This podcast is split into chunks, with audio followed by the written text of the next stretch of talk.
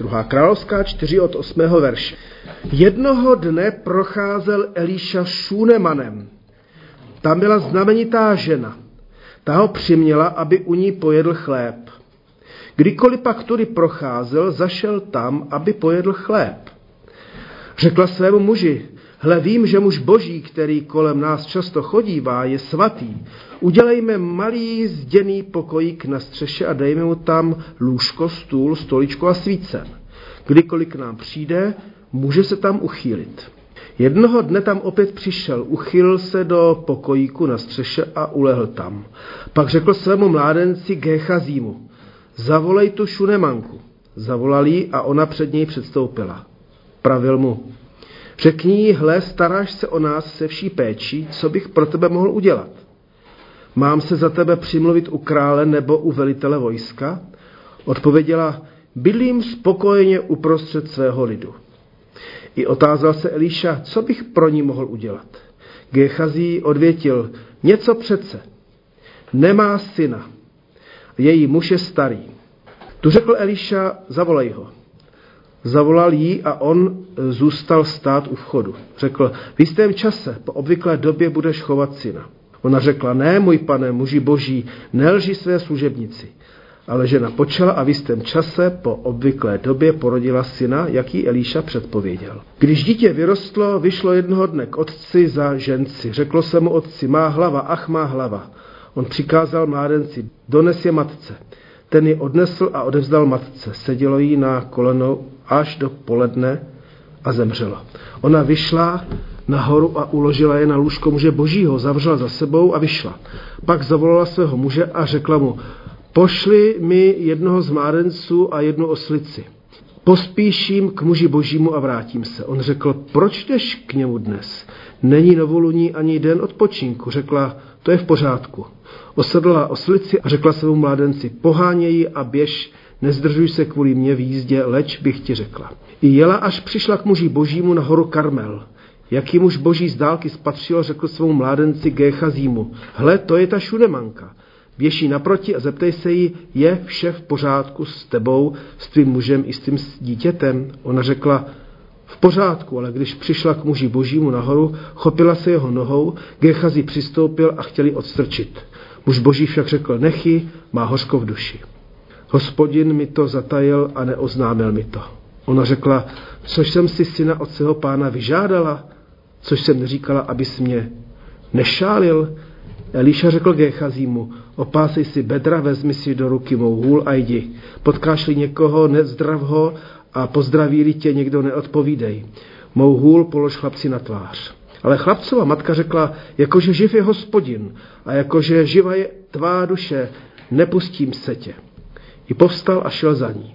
Gechazí je předešel a položil hůl na chlapcovu tvář, ale ten se neozval a nic nevnímal.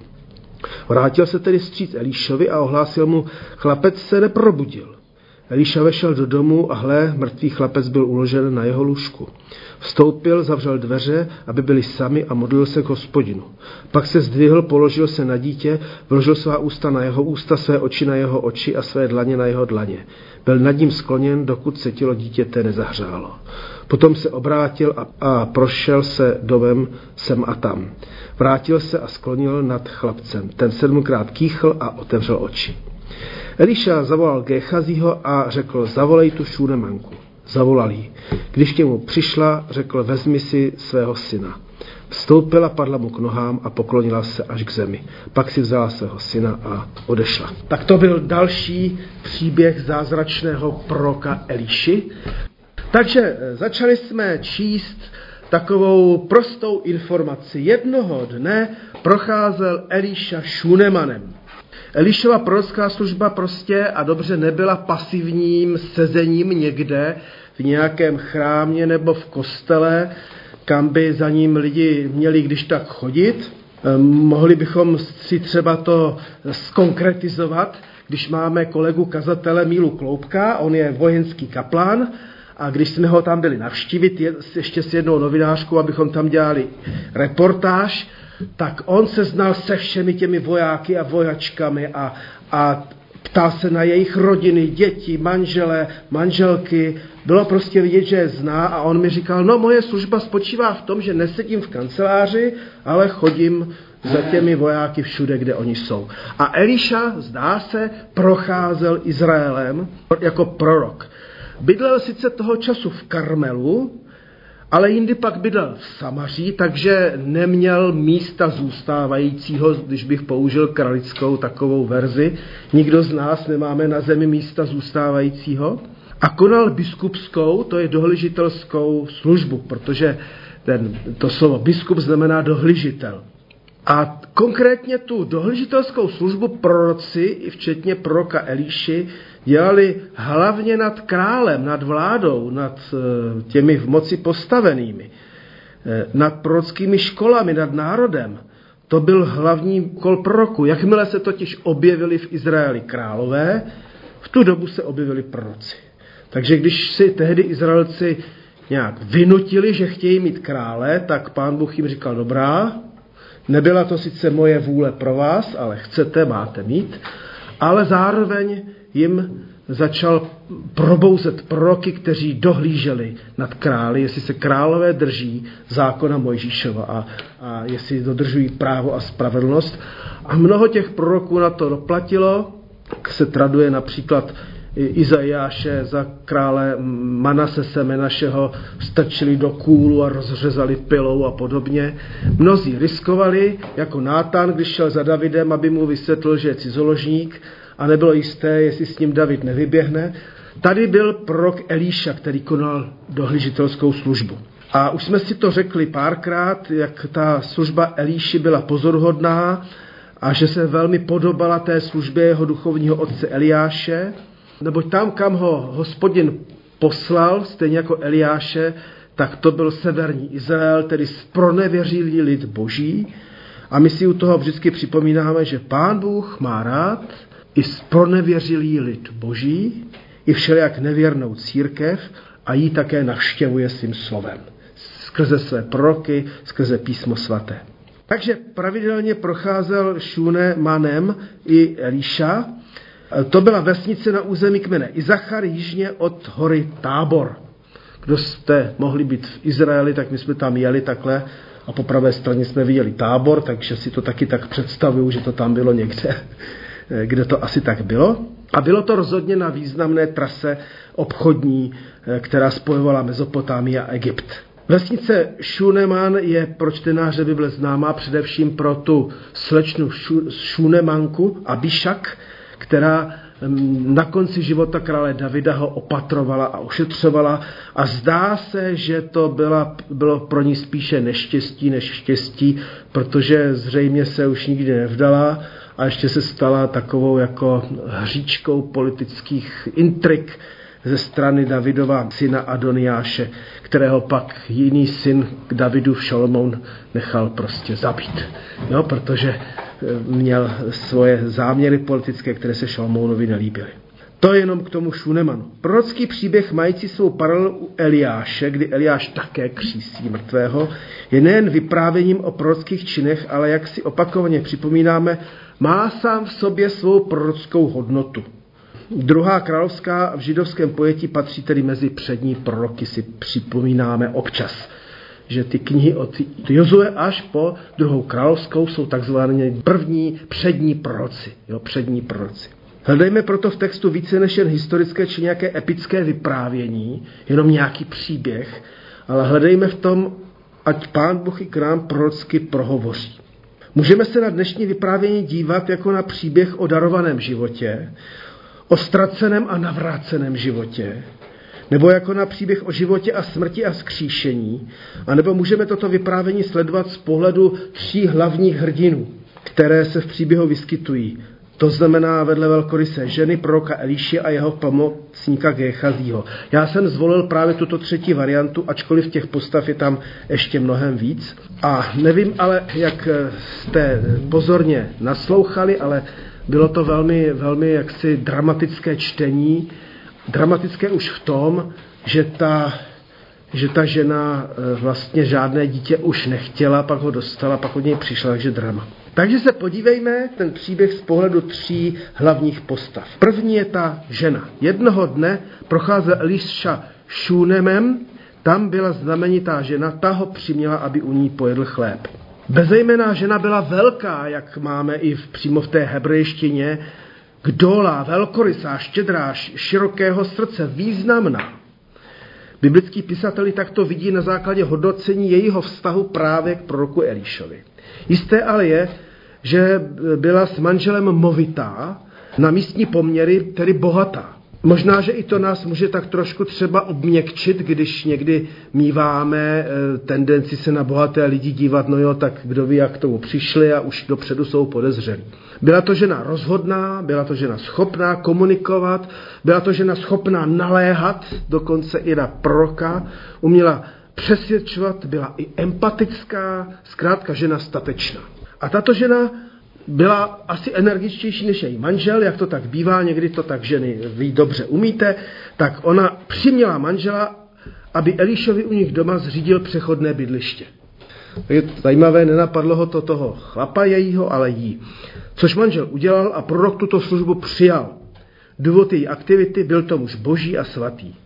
Zajímavý je i popis vybavení. Lůžko, stůl, stolička, svícen. To je vlastně hezký, že, že i ten zapisovatel popíše ten interiér, eh, tak trošku jako celá ve vězení teda, že jo, jak to tam někdy bývá velmi, velmi jako skromné. A tu se dotýkáme v církvi trvale aktuálního tématu zajištění kazatelů, chudoby kazatelů, farářů, žebravých mnichů a péče o ně. Vždycky to tak v církvi nějak bylo. Vždyť jakou službu Eliša konal? Čemu to byli například františkáni nebo různí žebraví mniši, kteří chodívali krajinami? A jakou službu dnes konají oddělení služebníci církve? Opravdu je chce církev, respektive sbory živit, dávat jim ubytování a jídlo? tak uh, už po léta si platíte své kazatele postupně, jak sem přicházeli, přicházejí a budou přicházet, tak to prostě chodí. To je zvlášť aktuální vzhledem k tomu, že náš sbor má administrátora a dva kazatele a další pracovníky, vlastně nás i tenhle text vede k tomu, že tady byli vždycky nějací jaksi eh, takzvaně duchovní, kteří konali nějakou tu prorockou službu a, a byli tady ti, kteří tu službu nějak saturovali e, e, ekonomicky. Ale je to vždycky citlivá věc. No a četli jsme, že ta žena byla bezdětná, tedy nepožehnaná. Z jedné části požehnaná majetkem, požehnaná charakterem a, a schopnostmi a z jedné strany nepožehnaná jako žena matka. No a navíc stáří klepalo na dveře, ale nestěžovala si na to. To je zajímavé, že ona jako e, se asi dovedla vyrovnat i se svojí už situací, která pro ní byla neměná už nebo nezměnitelná. Domnívám se, že když máme schopnost se vyrovnat takzvaně se svým osudem, ačkoliv to osud bych dal do úvozovek, jo? protože jako křesťané nevěříme v sudbu, že je nám něco dopředu předurčeno. Ale tady my myslím osud jako synonymum života. Když se dokážeme vyrovnat se svým životem, se svými handicapy, o co jsme přišli nebo co nám nebylo dáno, že to je velké vítězství. Takže ona si nestěžovala, dokonce ani potom prorokovi nic nechtěla, že by si řekla, tak to je prorok, tak teďka ten by mohl jako skutečně něco pro mě dobrého udělat. To je hodně zajímavé. A dokonce, i když jí byla nabídnuta jakákoliv pomoc, včetně protekce u krále nebo velitele vojska, tak ona vlastně nic nechce. Tak je to velká otázka, jak bychom reagovali my, když by nám někdo dal takovou grandiozní otázku a nabídku. Máme před sebou biblický příklad ženy, která se patrně ze všech nepožehnaných žen mateřstvím nejlépe vyrovnala se svým e, stavem. Pán Bůh jí ale dal otěhotnět, prožít radost narozeného dítěte, na druhé straně jí dal zakusit nejtěžší zkoušku, jakou mohou lidé zažít, tedy smrt dítěte. Tedy něco nepřirozeného, nepochopitelného. A tady jsou ty otázky, proč se to stalo, byla to boží vůle, řídil tyto události hospodin.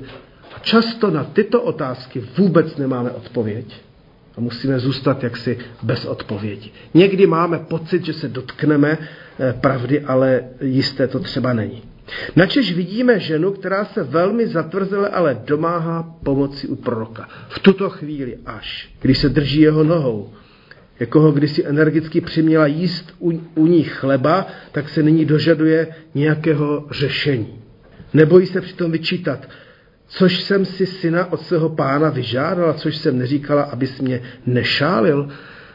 Myslím, že tomu můžeme rozumět, jo? že jak si ten prorok jí vnutil požehnání, o které ona nechtěla, teďka o to požehnání přišla a, a to drama prostě bylo toho, toho typu, jak si to často připomínáme eh, i z toho od těch bratří židů, že když, když se člověk nenarodí, tak nemá starosti. Prostě nemá nic, vůbec neví o ničem. Prostě nic, se ne, nic se nestalo vlastně. Jo. Eh, rozhodně ale četli jsme, jak ona se v tuto chvíli, do té doby ona, ona vůbec nic nechce, ale v tuto chvíli se odmítla Elíši pustit. Její boj byl sice beznadějný, ale přece bojovala. Vidíme zde v pravdě abrahamovskou nebo jakobovskou víru. A tu jsme teda u tématu k diskuzi, jak se vyrovnáváme s danostmi, se svými handicapy, s tím, co nemůžeme změnit, s tragédiemi. V Bibli nacházíme bojovníky, bojovnice, například i Ráchel, ale i tuto smířenou bezejmenou ženu, kdy je dobře se vyrovnat s daností a kdy bojovat. Je zbožnější smíření nebo úsilí a boj? Jakou v tom hraje roli povaha člověka? Jak dlouho je vhodné zápasit, modlit se a naléhat na Pána Boha, i když je už pozdě? V tomto případě ta žena vybojovala vítězství. Vedle té ženy v tom příběhu je tady samozřejmě hlavní postava, prorok Elíša. Elíša, syn Šafatův, byl věren svému jménu. To znamená, kudy chodil, tudy přinášel boží spásu a také soud. A v každém případě stělesňoval boží přítomnost, což se v Izraeli vědělo. Tady mám odkaz 2. královská 5.3. Věděla to i ta otrokyně, která byla unesena do Námanova domu, že jo, a tam byla, byla, byla suškou a prostě vědělo se, že tady je Elíša.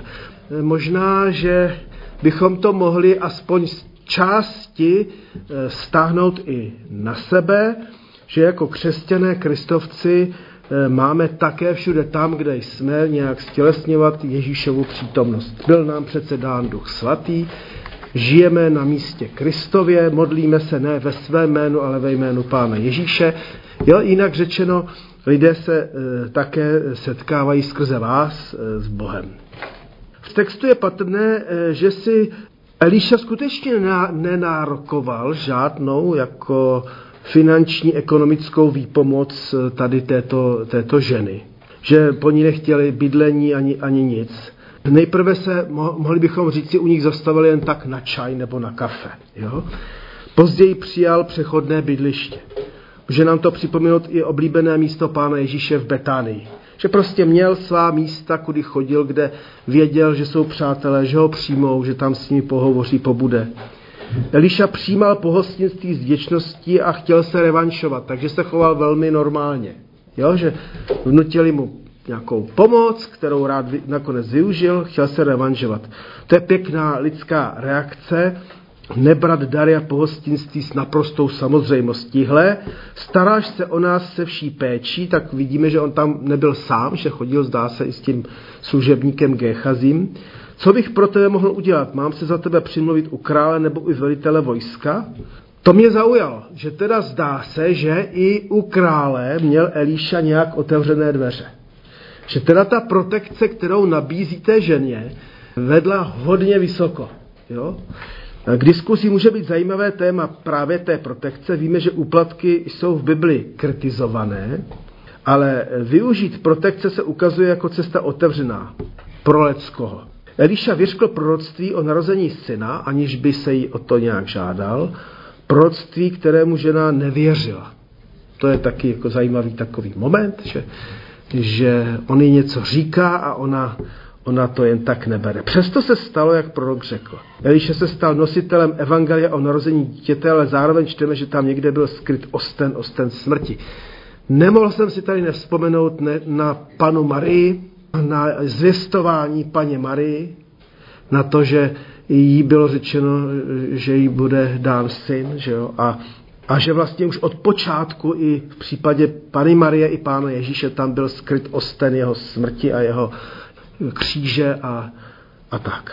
Elišu poutal k bezejmené ženě zvláštní pouto odpovědnosti, takže když se dověděl, že její syn zemřel, hned poslal svého služebníka, aby pomohl ale když eh, viděl, že ta žena se s tím nespokojuje, šel s ní za mrtvým. Vidíme, že prorok nebyl necitelný suverén, jo? že i on byl schopen měnit nějak svá rozhodnutí. Myslím si, že i to patří k našemu duchovnímu životu, že něco vidíme, že by se mělo udělat a pak to můžeme i klidně nějak měnit. Jednal také pohnut k činu tou ženou. To zase možná může nám naznačovat, že i, i proroci jako faráři, kazatele a podobně eh, někdy potřebují druhé lidi, kteří, kteří je, je nějak popostrčí k tomu, co mají konat. To nás vede opět k rozhovoru o tom, že nejen boží služebník, ale dokonce i sám pán Bůh se nechává pohnout ke změně svého rozhodnutí. O tom čteme taky v Bibli. Jo? Že pán Bůh není nějaké fosilní božstvo skamenělé, necitelné, netknutelné, ale, ale že reaguje na nás. Proto si připomínáme, že svět by rozhodně vypadal jinak, když bychom se nemodlili nebo když se budeme modlit. Jo? Že, že ta modlitba něco činí s lidmi samotnými. Pozoruhodně je popsán proces uzdravení i vzkříšení syna. Eliše se především nedá odradit neúspěšnou misí a pokusem svého pomocníka Gechazího, který jednal přesně podle jeho příkazu. Následně se celý položil na chlapce, zahřál ho a jako by mu vdechl život. Není to jako návod, jak to máme dělat my. Jo. To je prostě pokaždé jiné. Zajímavé je tam to sedmero kýchnutí, to asi překvapí každého čtenáře, že, jo? že to dítě tam najednou sedmkrát kýchne. Zřejmě to vyjadřovalo, že se vrátilo do života, umělo se nadechnout a vydechnout. Věřilo se tehdy, že kýchnutím z člověka vychází zlé mocnosti. Takhle to byla mimo jiné i taková pověrečná doba. A když se dneska kýchne, že jo, co lidi taky nějak udělají, řeknou na zdraví, že jo, nebo, jo, nebo tak, takže, takže se nás ty různé zvyklosti eh, drží pořád. No ale zůstává pořád ta otázka, proč se to všechno stalo nebo muselo stát. Jo? Jo? Muselo se to stát. No protože nevěříme v osud, tak nemusel. Jo? E, opravdu nečtěme ty biblické příběhy tak, že už dopředu nějakých 50 miliard nebo kolik let, nebo jenom 13 miliard nebo kolik, že to pán Bůh dopředu všechno napsal a teď se to tak všechno už musí odehrávat Eh, bez ohledu na ostatní eh, lidi. Takže chápeme smysl narození dítěte, nerozumíme tomu, proč museli procházet rodiče chlapce tak strašnou zkouškou. Mají všechny události nějaký smysl? Tady si nemůžu zase nevzpomenout na všechny ty příběhy, co jsem četl eh, od lidí, co prošli koncentračními tábory, především Treblinkou, Světími, ale nejen tím, Buchenwaldem, Dachau, tak nebo jak byl Bonhoeffer, jsem zapomněl, kde teďka on byl, v německém koncentračním táboře a, a tam byl můj strýc totiž a zajímavé, jak říkali Flossenberg, no, že tam hrála strašně důležitou roli s odpuštěním náhoda, nebo nahodilost. Že prostě nikdo nevěděl, proč zrovna ten vlak s těmi vězni byl na, na, na, na nějakém nádrži odkloněný nám a, a neskončil zrovna hned té osvětimi. A proč si ten kápo vybral, že zmasakruje jednoho a ne toho vedle. Jo? Prostě jsou otazníky, na které nemáme odpověď. A pak je tady prorocký služebník Géchazí. Kdo jenom trošku jste četli Bibli, tak víte, že to s ním úplně dobře nedopadlo. Nicméně nikdo není černý, nikdo není ani bílý a, a je dobře vědět, že s tím prorockým služebníkem, jak budeme číst příště, to dopadnout špatně nemuselo, protože záleží na rozhodnutí každého z nás zvlášť. Ale tady hraje důležitou roli a jak si pak ještě přečteme, asi i pak nějak. Pak řekl Eliša svému mládenci Gecházímu, zavolaj tu šůnemanku. Krátce se ještě tedy zastavíme u Elišova služebnického žáka, který se, jak jsme si řekli, jeví všelijak negativně. A Gechazí znamená údolí vidění. Sloužil Elíšovi a byl mu ve službě i partnerem. Vedli spolu diskuze, Gechazí jedná přesně podle instrukcí proroka. Jo? Takže je to tady poslušný člověk. Dokud ho nepřemohl hřích. To je taková dramatická chvíle každého z nás, jo? že dokud nás nepřemůže hřích. Dokud se nestal obětí vnitřní vášně, v jeho případě žádostivosti po majetku. Když se řekne v Bibli nebo v skázání vášeň, tak si lidé představují, kdo ví co, ale v Bibli čteme, že kořenem všeho zla je láska k penězům. Jo? Takže to budeme číst příště. Ale teď ještě není přemožen e, touhou být třeba milionářem. E, e, ještě teďka nelhal duchu svatému, protože tam taky pak budeme číst, jak ten Gechazí tomu Elíšovi to neříká na rovinu. A tak teď je ještě výborný služebník. To je pro nás všechny veliké varování, ale i povzbuzení. A vede to k diskuzi o tom, že i zbožný člověk je nakonec všeho schopný. Takže si nemůžeme dneska říci, no podívejte se tam na tu sestru toho bratra, jak oni jednají.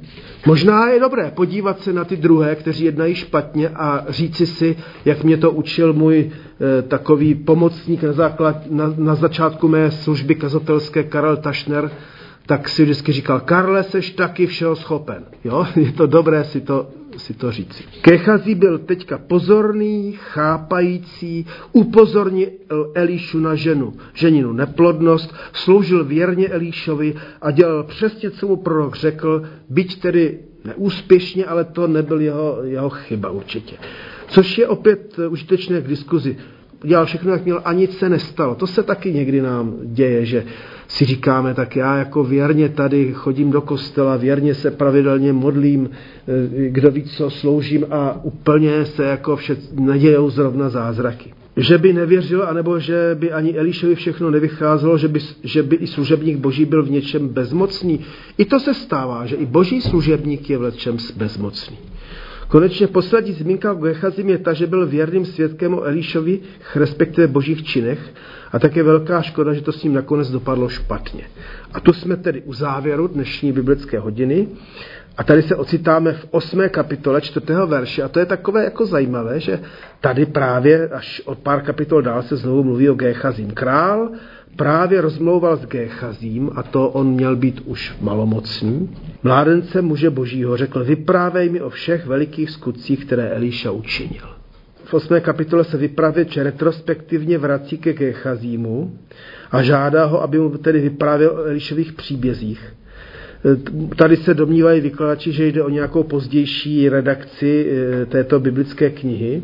A tak se nakonec biblické hodiny vracíme opět tedy ke třem hlavním postavám a vracíme se k tomu, že vyprávět příběhy o Pánu Ježíši o Pánu Bohu, o prorocích, nebo vyprávět vaše příběhy vašim vnoučatům a dětem a pří, přátelům o tom, co vy jste nebo já jsem prožil s Pánem Bohem, že to má svou obrovskou sílu. My nemusíme nikomu dokazovat, že Pán Bůh existuje skutečně a, a že tady si to můžeš doložit.